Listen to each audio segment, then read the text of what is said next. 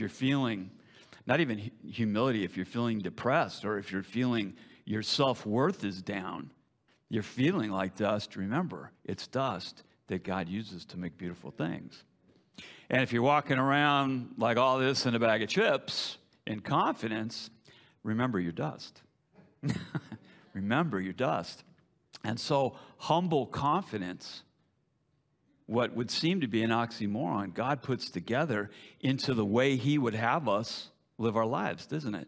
In humble confidence. Humble because I know all good things come from God. Confident because I know all good things come from God. See how that works?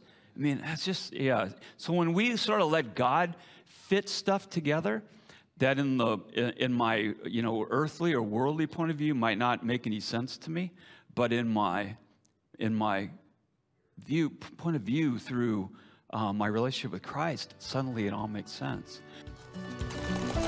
Welcome to the so powerful podcast. This is your host jan cancilla you know the sound of my sewing machine means it's time for another episode. So let's get started. In this week's podcast, we hear from Dana Buck. Dana is a So Powerful board member and author of the So Powerful Parables, both in book and podcast formats. Today's engaging talk is one he recently shared with the congregation of the Renton Christian Center. Dana focuses on John 12, verses 22 to 24, to help us understand how the broken can become beautiful.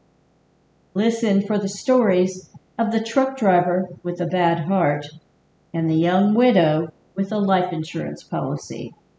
Then you will probably need a tissue, I know I did, as Dana reads his original work, Broken Teacups.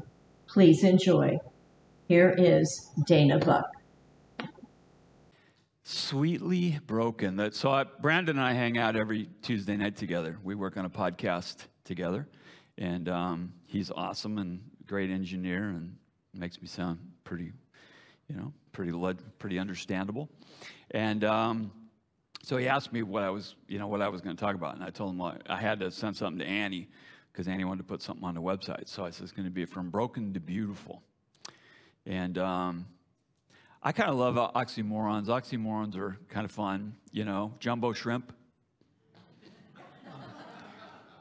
Uh, one of military intelligence. You know, that was, that was a good one. Hot water heater. If it's already hot, why do you heat it? Makes no sense. But oxymorons are always kind of fun. And so when um, uh, the worship team was practicing, and there's a, just a little time of just kind of setting the tone this morning. And uh, Kevin got up and kind of closed that time, and he says, I have two words for you. He says, humility and confidence. And so when you kind of look at those, or I could shorten it into uh, humble confidence.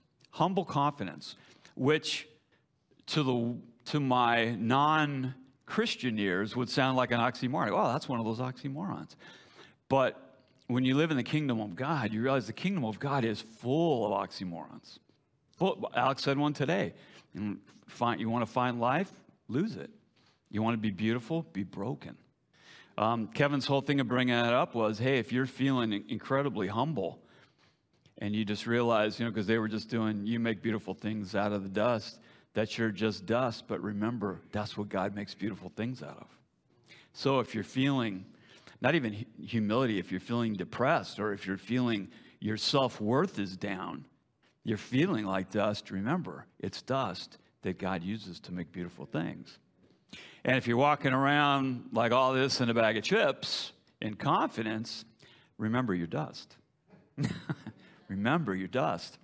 And so, humble confidence, what would seem to be an oxymoron, God puts together into the way He would have us live our lives, doesn't it? In humble confidence. Humble because I know all good things come from God. Confident because I know all good things come from God. See how that works? I mean, that's just, yeah. So when we sort of let God fit stuff together, that in the in my you know earthly or worldly point of view might not make any sense to me, but in my in my view point of view through uh, my relationship with Christ, suddenly it all makes sense.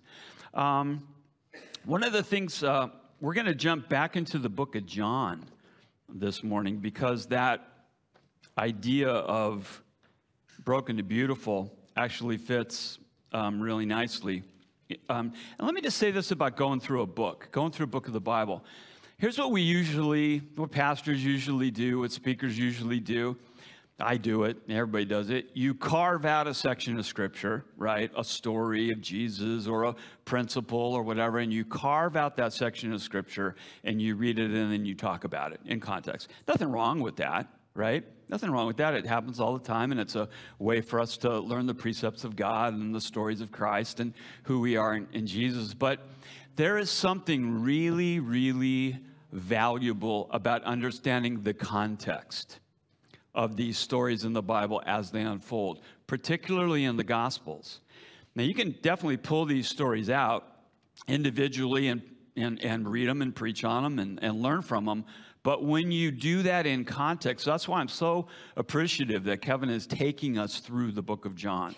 Not just, you know, helicoptering, you know, droning down on certain verses, but taking us through because I think it's really valuable to see and understand the context in which these things are happening and unfolding. So, Jason talked to us last week um, when last we left our players, right? Jesus had raised Lazarus from the dead. They had a big party and they celebrated Lazarus' resurrection. And Mary, in this wonderful, amazing act of worship, you know, breaks the. Anybody remember what that perfume was called? Nard. Yeah, the nard. Doesn't sound particularly beautiful. Nard. Um, but she breaks it and anoints Jesus and wipes his feet with her hair. And, you know, Judas gets all upset. Hey, we could have sold that. And Judas, it basically says Judas was the guy that was dipping into the till. Um, but Jesus says, you know, leave her alone. That was something that was important for her to do. She was, he was, she was preparing him. This was the same type of spice and perfume that they would use when somebody died. And um, that she was preparing him for that. And so, and it basically says that the Pharisees were seeing all of this, that they saw, uh, you know, Lazarus was raised from the dead, and they saw that the people were overwhelmed by that. But all they could think of was they want, not only wanted to kill Jesus, they wanted to kill Lazarus because of the witness that they had. So you just see, you see this story kind of unfolding. It's like, you know, Jesus has fed the 5,000, he's healed, he's preached, People have heard him. Now he's raised Lazarus from the dead. That's really got the buzz going. And after this, after he has this party with, um, with Lazarus and his family, and all these people are there, the very next thing that happens in the Gospel of John is the triumphal entry. Jesus enters into Jerusalem. Now, John, in his gospel, doesn't really make much of a fuss about it. It's kind of just you know, a, a, few lines before he goes into kind of the next story. But he talks about how the people came and they waved the palm branches as Jesus entered into the city of Jerusalem. And then this next story occurs, which we're going to go into in a second. But I want to I want to kind of back us up a little bit because the people of Israel were waiting for a Messiah. The people of Israel had been waiting for a Messiah for thousands of years the people of Israel were under the oppressive rule of the Romans. They wanted a Messiah. And suddenly, this guy comes along who raises the dead, heals the sick, all the prophetic things in the book of Isaiah that they said the Messiah would do.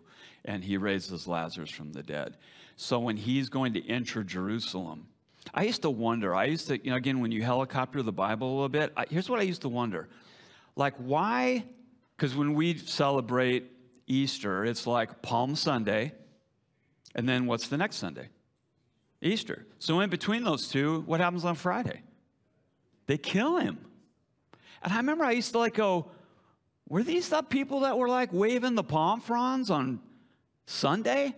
And now all of a sudden, Friday, they kill him? Like Pilate brings him out before the people and it says it's customary during your Passover to free a prisoner who's condemned to death. Here's Jesus Christ, in whom, or not Christ, but here's this Jesus who I find no fault in. And here's Barabbas, a murderer, a crazy dude, you know, whatever. Who do you want? Free Barabbas. Free Barabbas. And I used to look at that and I go, what? These were the same people waving the palm fronds that were saying, Free Barabbas, free Barabbas. What happened in that period of time? What happened in that period of time was they didn't understand who their Messiah was. That their Messiah was going to be the suffering servant. What did they want? They wanted the conqueror. They wanted the man to ride in. They wanted the sword. They wanted the Romans eliminated. They wanted the restoration of the kingdom of Israel. They want that's what they wanted. And that's what and when Jesus came riding on a donkey's colt, humble, and as we're going to see, talking and preparing his disciples and the people for the fact that he was going to be killed. That's not the Messiah they wanted. So on Friday, they were done with him. Give us Barabbas. Crucify him. Give us Barabbas. And a lot of that was egged on and was, you know, they didn't have social media. But imagine if they had social media back then, what the Pharisees would have been posting, right? Oh, see, we told you he's fake. Burr, burr, burr. Lazarus wasn't dead. He was, you know, blah, blah, blah. He's a phony. But that's what happened, word of mouth or whatever. Sunday, he was the Messiah. Friday, free, give us Barabbas. And so, like, what happened between those? And so, the story that we're going to read here is, is part of that. So, I'm going to be in um, John 12, and I'm going to start in verse 20. Now, there were some Greeks among those who came up to worship at the feast. They came to Philip, who was from Bethsaida in Galilee, with a request. Sir, they said, we would like to see Jesus. Philip went to tell Andrew and Andrew in turn told Jesus. Now, this is one of those verses that, you know, does anybody here have a red letter Bible in your lap right now? Yeah, I do too. I have my red letter. This is one of those verses that we just sort of blah, blah, blah, blah, because I want to get to the red letter. I want to get to what Jesus said. So we just go, blah, blah, blah, Philip, Greeks, blah, blah, blah. And then what does Jesus have to say? But hold on there, because this is kind of important. Now, these Greeks, when we read that, they probably weren't from Greece. You remember that the Roman Empire inherited the empire of Alexander the Great. Alexander the Great conquered the known world. Alexander the Great died. He did it by the time he was 33 years old. He died. Um, there was no successor. He had no son. There was no kingship to pass along. Alexander had five generals that were his key generals, and the empire of the Greeks was parceled up amongst these five generals. So it became actually five smaller empires. And so when Rome rose, Rome picked those off one by one. So Greeks could be anywhere. And Greeks was almost uh, a uh, transferable term to the Jews for like a Gentile. Oh, you're not Jewish, you're a Greek. Well, these were Greek converts to Judaism. Now, did they live in, in Jerusalem? Did they come in for the feast? They probably came in. Now, they could have been from Greece. They could have been from Athens. Who knows? But they probably weren't. They probably came in from one of the surrounding regions. They hear this buzz about this guy Jesus and da da da. So, so isn't it interesting that the Greeks go to Philip and say, "Hey, we want to talk to Jesus." Do you know why they went to Philip? Because Philip is a Greek name. Alexander the Great's father was Philip. So the Greeks wanted to see Jesus, and they said, "Let's go ask this dude, Philip." because he's got a Greek name. And maybe that's going to be some way. For, so when you understand all these little nuances, right? It's like these are human beings that are navigate that we forget that have motives and plans and whatever. And so they go to Philip and they say, "We really want to see Jesus. We want to meet with Jesus." Does Philip like go, "Awesome, let's go. I'll, I know right where he is. Let's let's go see him." No, Philip like goes and talks to Andrew like, what's that all about? Why does Philip go talk to Andrew? And then Andrew and Philip together go talk to Jesus. So obviously, Philip wasn't sure if he should do that. And so Philip goes to Andrew and they discuss it together and then, you know, they finally do go to Jesus. But there's several reasons for that. And when you remember the Messiah belonged to the Jews. That was their mentality. And then suddenly, here were these, they were, they were Jews by, um, by religion because they had um, adopted Judaism, but they weren't Jewish by ethnicity. If they would have taken the you know, 23andMe, they wouldn't have passed it, right? They weren't Jewish by ethnicity. And suddenly, these sort of non Jews wanted access to Jesus. Not only that, but the Pharisees were just looking, as we know, we're just looking for anything. They were constantly trying to trap Jesus in something so they could arrest him. And, and Philip probably knew, like, holy smokes, man, if I bring these Greeks, these non ethnic Jews, to the rabbi and he starts teaching them, what are the Pharisees going to do with that? We're cooked. Oh my gosh, what am I going to do? Because I don't want to deny access to somebody that wants to see the teacher. That's not the right thing to do.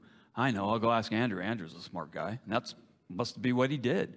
And Andrew said, Oh, geez, man, I can see why you're. Um, you know what, dude? Let's just go ask him. So they don't bring the Greeks. In fact, you never even hear the Greeks after that. It's like, let's, um, let's go ask him. Let's go see what he says. So now we get, so that's the setup for this conversation that Jesus has with them. And I think they probably thought it was going to be this discussion about do you want to meet with the Greeks or not? That's what they thought. Do you want to see these Greeks or not? You know, here's the risk, here's the rewards. What do you think, Lord?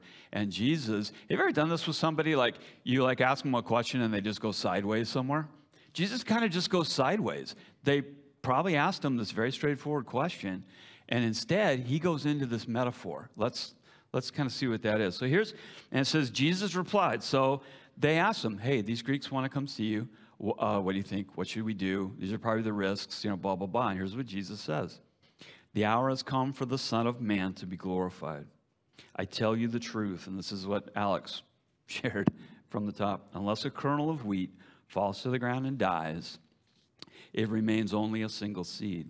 But if it dies, it produces many seeds. Jesus, do you want to see these Greek guys? Because they want to come meet you. And then Jesus tells this story. The man who loves his life will lose it while the man who hates his life in this world will keep it for eternal life. Whoever serves me must follow me. Where I am, my servant will also be. My Father will honor the one who serves me. He doesn't even answer their question, but what he's preparing them for is guys, it's going to be different from this point on. It's going to be different. And then he tells them the story about this wheat. And as you know, with any seed or whatever, you take a seed, it's a single seed.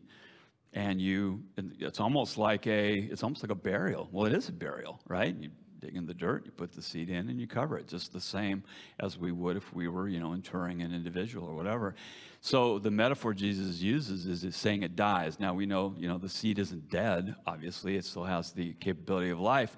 But if that seed, if I just hold, like, man, this is the coolest seed ever. So I have a bird feeder in my backyard, right? And uh, I put the I put the bird seed in there. It's this mix of bird seed, and I'm sitting on my patio yesterday, and uh, this I, and I and I can hear something like it's like it's raining, and I'm like, what's going on? And I can I can see the ground and all this birdseed is like falling on the ground. And I'm like, what in the world? And I get up and look and there's a squirrel. And he's, he's digging through the stuff he doesn't want to get the seed he does want because there's sunflower seeds in there and stuff like that. So all the other stuff, he's like, bah, bah, bah, but then he gets the seed he wants. Oh, that's the one I want. And then he sat there and, and it was a baby squirrel. It was only like this big. So I just let them have it, whatever, you know. So if I'm like that squirrel, I, uh, this is a cool seed. I love this seed. This Seed's so awesome. I'm never going to plant it. I'm just going to hold it. I'm just going to hold it and enjoy it and look at it and rub it because it's nice and smooth. Is that seed ever going to produce anything? No, it's not. That seed has to go into the ground and be covered. And then Jesus said, if that happens, and again, he uses a wheat seed because they could understand that it could be any seed. If that happens, it's going to grow and it's going to produce many seeds what he was basically saying to them is if I am going to be put into the ground, it's because I am going to produce many seeds. And in the context of them coming to him and saying, These Greek guys want to meet you, what do you think? This was what Jesus was explaining. It's not just about you, 12 dudes. It's not just about, you know, the little villages around Galilee that we've been wandering to. It's now going to be about the whole world. And he's explaining to them that the Son of, and, he, and then he puts himself in the role of that seed, the son of this is what will happen to the Son of Man. But then he does something that probably shook them up if they understood what he was saying, because he turns around and says to them, The man who loses his life, a man who loves his life will lose it, while the man who hates his life in this world will keep it. And I don't know that Jesus actually meant love and hate there and like the little, I hate, you know, my daughter used to do that. You know, she'd break a nail. She'd go, I hate my life. That was her like thing. I hate my life. Um, that was just her little exclamation. I don't think Jesus meant it like that. Not that I hate my life, but it's like, do I love this seed so much that I'm just going to hold on to it? Or do I realize a greater truth about life and how life works, and I'm actually going to plant that and release this thing that I think I love?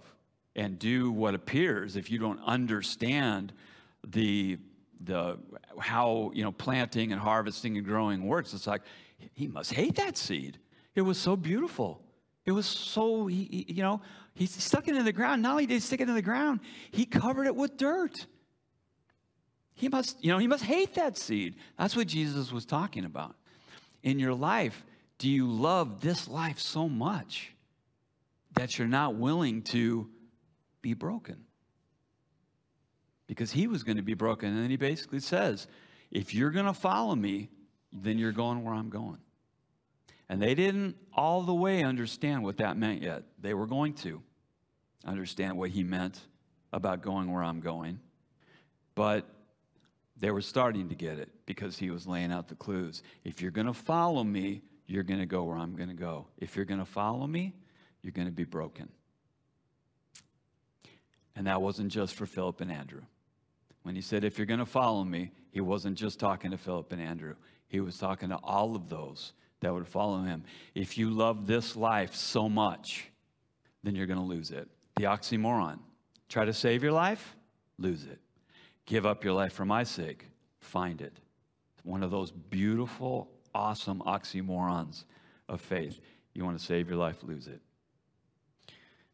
This is the answer that he gives to Philip and Andrew when they say, Hey, do you want to meet the Greek guys? Um, broken to beautiful. What Jesus was explaining in that little metaphor about the seed was he was explaining the concept of broken to beautiful. Um, man, I just want you to think for a minute on those words, those three words, broken to beautiful. And I want you to ask God to bring something to your mind where you saw, maybe in your own life, maybe something happened to you, or maybe somebody around you, where you saw broken to beautiful. There was a video that I should have looked this up and I should have, but maybe another time we'll do it. But Kevin did this for the youth group, and I'm going to get some of the minor facts wrong, so excuse me that I do this. But uh, it was a video, and it was a girls' softball game, and uh, it was a champ, some kind of championship game. And the team that was about ninth inning, bottom of the ninth, two outs, runner on first. They're down by one run. And this girl's up to bat, last at bat of the game, and this championship on the line. This girl hits a home run, two run home run. And as she's leaving the batter's box to run to first base, she tears her ACL and falls flat on her face in the dirt. Now, the rules of softball are she has to complete the circuit of the bases in order for that run to count. If she can't complete the circuit of bases, she's out and the game is over. Her teammates cannot help her. That's against the rules. They can't come do any, They can't bring another runner in for her at that point, anything. She's laying in the dirt about four feet from first base where she's blown out her ACL in the championship game. The other team's going to win. The other team's got it. They're, they're going to win. Two girls from the other team come out onto the field and get on either side of this girl, and they pick her up. One under this leg with their arm around this way, and another girl on that side. And they walk. Has anybody seen this video? We got we got to show it. They walk this girl around the bases and touch her foot on the base, first base, second base, third base, home plate, and then she gets in an ambulance and goes to the hospital. Those and those girls lost the championship but what did they gain? That young lady that blew out her knee was broken, but that event was beautiful. And without the brokenness, you don't get the beautiful. You know what? If she'd hit that home run and traipsed around those bases and jumped into the arms of her teammates at home plate as she crossed the plate, that would have been a wonderful moment for, for them and for their fans and their family and whatever. And then the next day, that moment would have been gone and life would have continued. But I'm talking about something this five years ago, six years ago.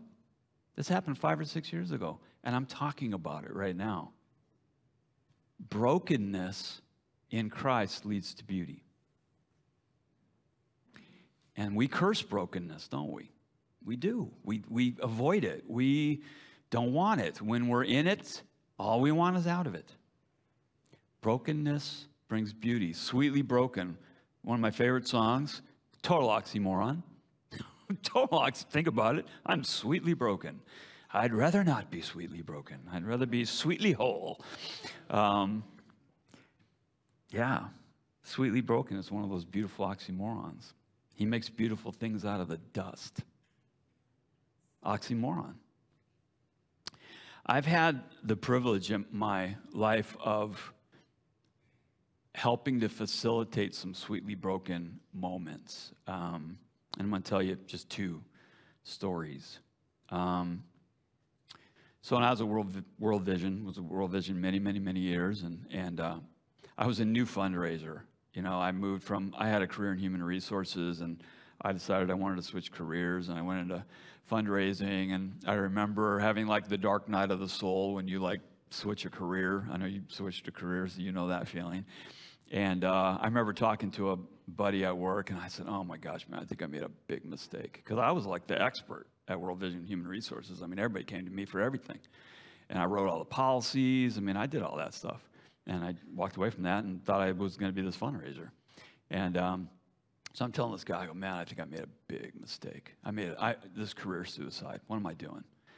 And he asked me, he goes, so you feel inadequate, untrained, ill-equipped, blah, blah, blah. I go, all of those things. He goes, you're right where God wants you. Best word I ever got in my life. So I was like, okay. And so I took this job. Um, and I remember the boss that hired me, it was a brand new department. They were just starting this new fundraising thing. And uh, I went in there, and I, here's what I expected. This is what happened when they bring in new fundraisers. They go, here's your list of donors, and this is the group that you work, and this is, you know, what you do, and you raise money from, you know, these folks, and blah, blah, blah. It's like, okay, great. Well, that's what I thought was going to happen. So I walk in, and uh, she like goes, there's no list. There's, this group has no donors. We have to just do it from scratch. So I'm like, wow. Okay, and I, you know, I knew that when they'd bring a new fundraiser in into the established fundraising areas, they had about 18. They weren't expected to hit any kind of an income goal for about 18 months because that's how long it took to find your feet and build relationships. These are major gifts, like gifts that are you know five figures, six figures. That's how long that took. And uh, I knew um, I knew my organization well enough to know that they didn't have a lot of patience when you weren't hitting goals. And uh, I thought, oh my goodness, this is something. So I thought, okay, I just got to figure this out. I'm going to do this. So I was really good friends with the person that ran the phone center at World Vision. And I said, here's what I want you to do. Any phone call you get that you don't know where to send it, because World Vision had all these programs, right? Sponsorship and clean water and da da da and this. And, you know, people call in, you know, they knew where to send those. But occasionally somebody would call in and you're like, oh, I don't know where to send this, call what this person wants to do. And I told him, I said, anytime you get that call, send it to me. And I used to call that panning the ore. I would pan the ore to find the diamonds, right? There were diamonds. There were diamonds. There was a lot of ore too, but there were diamonds. And so this one day, I get a message from the phone center and said, We got a phone call from this truck driver in Gig Harbor. Um, and he wants to talk to somebody from World Vision um, can you give him a call? I said, yeah. So I actually he was close to Gig Harbor. I said, why don't you, you know, why don't you come on in? Let's have coffee. And we sat down. Texas. It was Mark Wagner. This was 2000, 2000 maybe. I took the job in 2000, so it was probably that year. And so Mark and I have coffee, and Mark was 30, 37 years old, I believe, truck driver. And um, again, this was in the early 2000s. Mark had a failed valve in his heart. Now, that surgery now is like an appendix surgery. I mean, they replace valves now all the time, and the success rate is, what is it, Toby, 98% or something probably. That's become a very standard surgery. In 2000, it wasn't. The survival rate was, the success rate was about 50 50. The survival rate was not, you know, it wouldn't make you optimistic, let's put it that way. And so Mark had had to have this surgery. So he goes in and he has the surgery, and it's a success. Mark's a Christian, yeah, it's a success. And Mark says, "Man, I got it." Because what was happening was he was he was tired. He could he couldn't. You know, he would walk, you know, six feet and he'd have to sit down, and because his blood wasn't circulating properly. And they told him, unless you have this surgery, um, you're probably not going to live. And so Mark went and had the surgery. And so Mark said, I just wanted to celebrate life. And so he goes, I ran a marathon. I trained and I ran a marathon. And he was the first person ever to run a marathon after this surgery. Um, and that was awesome. And so, and he told me, he goes, I ran that marathon for me. He goes, I want to run the next one for God. And I said, What does that mean? He says, I want to run a marathon. And he said, I want to use that marathon to raise money to help the poor. Can you help me? we didn't have any program. And um, I had this awesome woman that worked for me. Kevin knows the world, Lori Humphreys. Lori was my, Lori was the brilliant. I was the good looks. Lori was the brains basically. And um, so we said, I was just so taken with him. And I just said, because he told me, he goes, I've called um, the American Heart Association. I've called, uh, I've called. This is when racing for charity was very, nobody was doing it. There was a few really small ones out there, but there, there really wasn't that.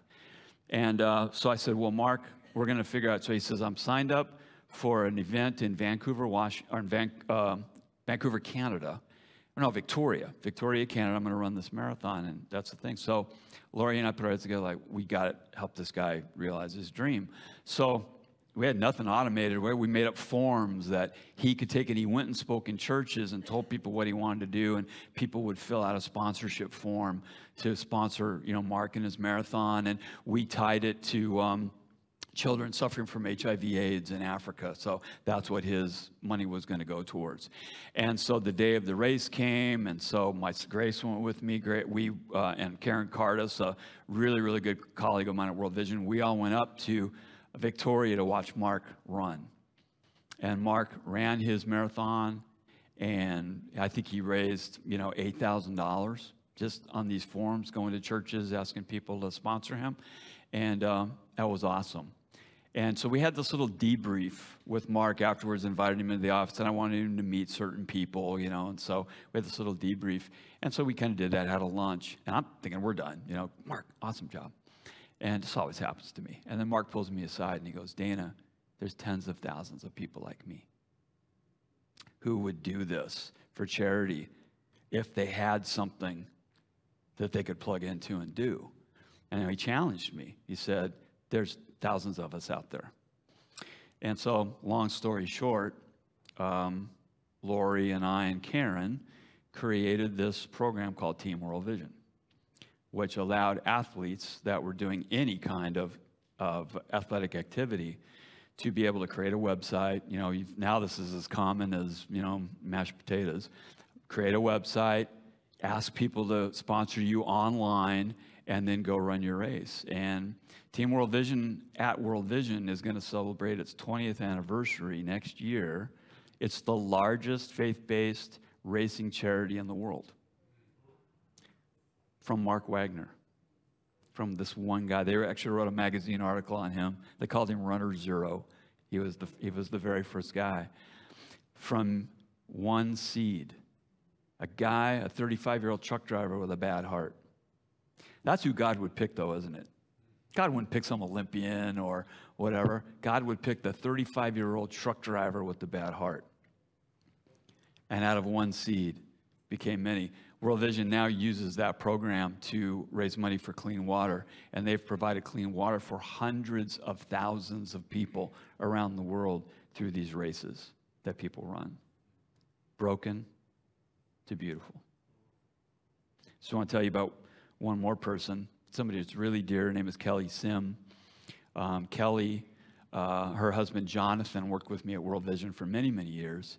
And um, several years, this was, oh gosh, how many years ago was this? This was probably about 2004, 2005. Um, there was a severe famine in North Korea. I mean, people were dying by the thousands every day. And World Vision was doing, it was a very tenuous, very dangerous, very controversial um, program to provide feeding for starving people in North Korea because North Korea is the enemy, right? But, you know, Jesus, what does Jesus say to do with your enemies? Feed them, love them, right? So Jonathan was constantly flying from Seattle to Korea to monitor and do this cross border feeding program. And Jonathan got a blood clot in his leg that you can get from sitting on these long flights. And the blood clot moved, broke loose from his leg and it went to his brain. And he lost consciousness and was taken to the hospital. And I got a phone call. Jonathan's in the hospital. And um, so I go to the hospital, and uh, Kelly, his wife, meets me outside. And she said, I need to talk to you privately. So I said, okay. So I didn't know Kelly that well. I knew Jonathan really well. Kelly and I met a few times, but I didn't know her that well. And so Kelly pulled me aside and she said, I have to go into the room and make the decision to take him off the life support machine. And she goes, I have to go do that right now. Because she says there's no brain activity, there's no hope. And, uh, you know, she's telling me this, and I'm like, what? And uh, she said, I want his life to count for something. And she said, so we have 14 sponsored children that they did as a family. He said, would you look at our the villages where our children are. And would you find a village that needs a school? And I want to build a school. And, my, and this is while her husband is still on life support. And she's got to go in and, and they've got two small kids. I think their kids were two and four at the time. And she said, I want you to find me a village that needs a school, and I want to build a school in my husband's name. And so gave her a hug. Kelly went in. They took Jonathan off life support. I went back to World Vision, looked up their donor record, saw the villages, grabbed a buddy named David Shyman from the Africa region, and said, "Help me find something." And so there was there are these. Um, these prospective projects that would be written by these different programs around the world. And there was a um, Zambia, there was a little village that needed a high school. They had no high school, and the kids would have to walk 15 miles to the nearest high school. So they would walk on Monday, 15 miles, go to high school, stay in abandoned huts and houses, and then walk back on Friday. That's how they did school. And so this, village, this community needed a high school. So we got in touch with that community, told them kind of the story. They said, We will name it the Jonathan Sim Legacy School. And Kelly Jonathan had a life insurance policy. Kelly tithed out of his life insurance policy, got the ball rolling. She did fundraising. Brought, I'll tell you that story. That's a whole other story. Brought some other fundraisers in alongside of Kelly, and we were able to go to Zambia and cut the ribbon on that um, on that high school, and it's still there today. The Jonathan Sim Legacy High School, from broken to beautiful. And now these kids, it's one of the most modern high schools because Kelly wanted to do it. It's got solar power. They have labs so the kids can uh, do science. It's one of the, it's one, of, and it is in the middle of nowhere. I mean, Twachianda is nowheresville. Um, but this beautiful high, solar powered high school is in this community. And it's just an amazing, an amazing place. From broken to beautiful. From broken to beautiful. I want to read you guys um, just to close, I just want to read you guys a story. Um, this may be my favorite of all the ones that I've written. Um, but this one, this story is called Broken Teacups. And I just want you to think broken teacups. and I just want you to think about that concept of broken to beautiful as I read this story to you, okay? Psalm 34, 17 through 18 says, The righteous cry out, and the Lord hears them. He delivers them from all their troubles. The Lord is close to the brokenhearted and saves those who are crushed in spirit. He's talking about us. This isn't stuff he does for other people, he's talking about us. Once there was a little house set on a country lane. Some might call it ordinary, nondescript, or plain, but that would be deceiving. For in truth, we all know well, sometimes the simplest dwellings have the grandest tales to tell. And so it is this morning as we venture through the door into a lovely parlor with exquisite oaken floors. A room that's set aside exclusive, proper, and held dear, cons- considered extra special by the lady living here. This space so intimate has felt her decorator's touch from the fine handcrafted table to the maple china hutch. Resplendent in simplicity and always clean and neat, it serves as her daydreaming place, asylum, and retreat. For here upon a papered wall, a shelf is firmly hung, holding treasured symbols, memories to which she's clung. Fragile, dainty teacups, quite exotic and antique. Each could tell a charming tale if only they could speak. Of 40 years of marriage, as her thoughts cascade and drift to her kind and thoughtful husband, Jim, and unexpected gifts. Teacups were her favorite. He'd surprise her and he'd say, I bought this for my darling just because it's Saturday. They'd laugh and he would hold her. Then he'd whisper in her ear, Each time you see your teacups, know how much I love you, dear. All those special moments had become this fine collection, precious now that she was left with only recollections. Illness in its time had finally overcome her Jim, and so she loved her teacups, for they made her think of him. Uh, down the road, a mile or so from where resides Our Lady, lives a quiet, shy young man whose given name is Brady. Brady is an artist. Well, at least he tries to be. Painting portraits, landscapes, sometimes selling two or three. His art income is modest, nothing left for fun or frills. Commissions are infrequent and they rarely pay the bills.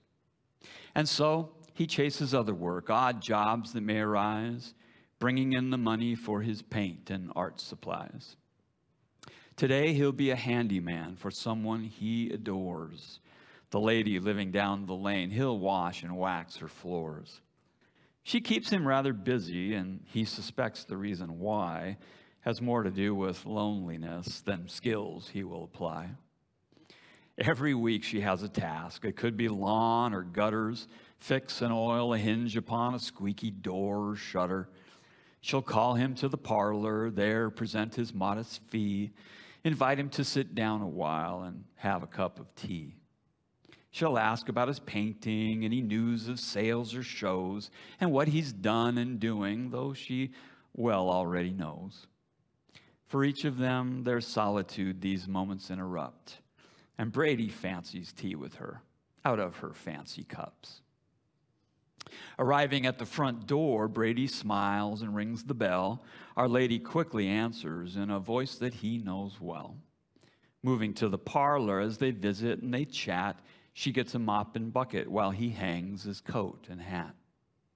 She tells him she'll be upstairs changing sheets and pillowcases, and he can wax the parlor till they both can see their faces. They share a hearty laugh. She mounts the stairs, adjusts her shawl, and Brady moves the furniture from parlor into hall. He's just a bit distracted as he clears the chairs away He's thinking about the painting that he started yesterday, the color scheme he'd chosen, the dimensions and the scale. He dips the wrinkled mop head in the warm and soapy pail. Perhaps a different texture I could finger paint, he jokes, and starts to move the mop around with long and sweeping strokes. As he ponders whether oils would contribute or corrupt, he barely missed the edge that holds the saucers and the cups. Pulling back the handle, elbow cocked and carried high, he barely missed the edge as he conceives a painted sky. While planning where the clouds he'll paint will fade from gray to black, he pulls upon the mop and takes one fateful half step back. The handle hits that shelf just like a swinging wrecking ball and lifts it from the hangers fastened to the parlor wall. Floating for a nanosecond, frozen in midair, the shelf and cups and saucers almost seem suspended there. But this is not enchantment or a wizard's magic hex. No spell can change or alter what is going to happen next. Brady, with a face as white as England's cliffs of Dover, watches helplessly as fate and gravity take over. And 40 years of memories, of love's exquisite lore, of time and tears and tenderness come crashing to the floor. Brady stands immobile, unbelieving, in despair, as quick and urgent footsteps loudly echo down the stairs. Then moving to the door, well, Brady, um, then moving to the doorway, there to stand with mouth agape, the lady lets a mournful oh and choking cry escape. Brady cannot find his words, for what heartfelt expression do you utter when you smash someone's most prized possessions? I'm sorry. I'm so sorry, hung ineptly in the air. The lady moved unsteadily to sit upon a chair. Um, maybe I can fix them. I'll go get a broom and a box and broom. Brady leaves the mop and pail and rushes from the room. Running back in urgency and sweating like an ox, Brady gently sweeps the shattered pieces in a box. He turns to face the lady where she sits with wounded grace. Tears have left a glistening trail of grief upon her face. I've glue and towels and tweezers and a magnifying glass. He's stammering and stumbling, speaking anxiously and fast. I, I know it looks impossible, but maybe I, he pled, then tarried in mid sentence when she sadly shook her head. Brady. And she choked her words, her voice a cheerless groan. There's nothing you can do now, and I think you should go home. He stood there just so miserable, his feet like granite blocks. Stiffly, he extends his hands and offers her the box. No, she said now distantly. Defeat infused her eyes. Please dispose of that for me. Then bowed her head. Goodbye. Time, the plodding healer, in the nights and days gone by, hasn't yet removed or dulled the thoughts that made her cry. It's not the loss of things themselves. No, that was not the treasure. Twas what they brought in mood and thought. That always was the pleasure. And now there's just an emptiness, an effort to recall the beauty that once found itself there on her parlor wall. She knows the gloom and moping won't reverse these aching hours, and so she plans to spend the day outside amidst her flowers. Putting on her bonnet and a pair of gardening gloves, she ambles to the porch to leave the thoughts of things she loved. Standing in her doorway, something there catches her eye, sitting on the topmost step in paper, wrapped and tied. She lifts it from the platform, holds it firmly in her hands, is pulled back in the house by curiosity's demands entering the parlor on the table, sets the thing, retrieves a pair of scissors, oh, so gently cuts the strings, tears the wrapping paper where it's firmly taped behind, then stares in silent wonder as amazement fills her mind. A beautiful mosaic lies within the lacquered frame. A single ornate teacup is the image there ordained. Reds and blues and turquoise seem to shimmer and to dance, appearing carved by purpose, with purpose, and not fragmented by chance. Skillfully assembled by an artist's loving hand, she's never seen a work of art so elegant, so grand. She leans upon the table for a careful, closer gaze, and what she then discovers, she'll remember all her days. A gasp of exultation from her joyous heart erupts. This masterpiece is fashioned from her broken, shattered cups. And lying with the paper, something she'd not seen before a small and sealed envelope, the front her name it bore. Removing a handwritten card, she teared up as she read words that touched her very soul. And here's what it said My friend, I'm just so sorry for my awful, careless act. I've made a thousand wishes that the deed I could retract. But knowing I can never change the past and make it right, I hope that you'll accept this gift, that peace it will invite.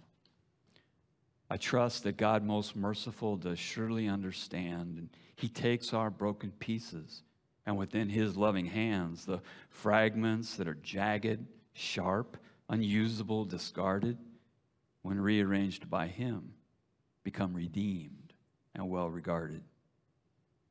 So may this humble effort made of porcelain and glass remind you that His faithfulness will comfort you and last. These words brought such tranquility and healing to Our Lady, for at the bottom it was signed, affectionately, Brady. She finds herself emerging from the sadness that encased her and feels as if Almighty God Himself had just embraced her. Now, filled with new excitement, she attends to one detail, bringing to the parlor both a hammer and a nail. Placed with great intention, as her gloom and sorrow flee, she hangs the bright mosaic where her teacups used to be. She wouldn't trade this gift for all the paintings in the Louvre and knows within her heart of hearts that Jim, he would approve. With joy as her companion, she retrieves the card and pen. Smiling to herself, she thinks about a special friend. Then, sitting in her parlor, there's no place she'd rather be. She starts a note Dear Brady, won't you, have and come, won't you come and have some tea? From broken, from broken to beautiful. Amen.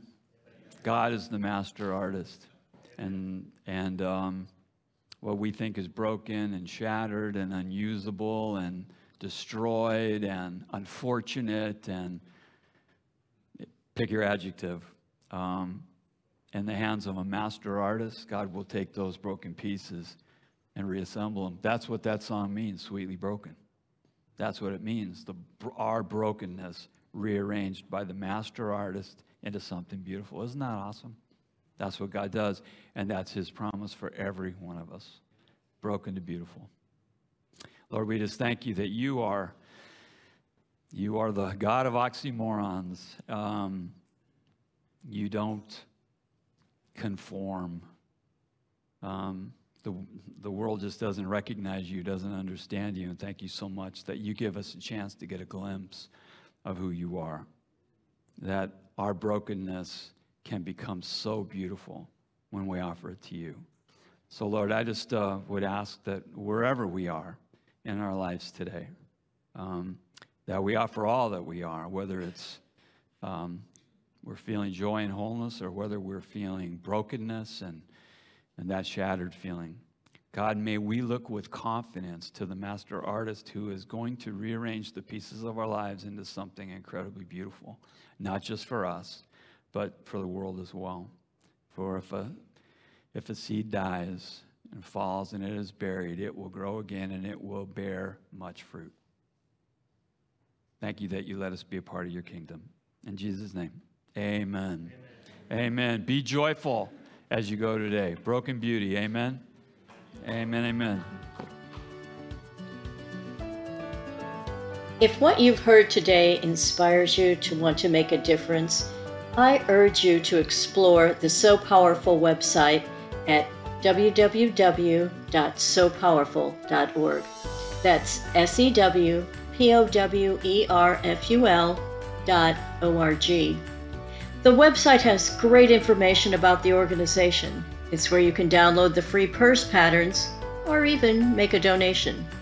We hope you will join us again next week when we bring you another Sew Powerful story. Thanks for listening. Now, go out and have a Sew Powerful day.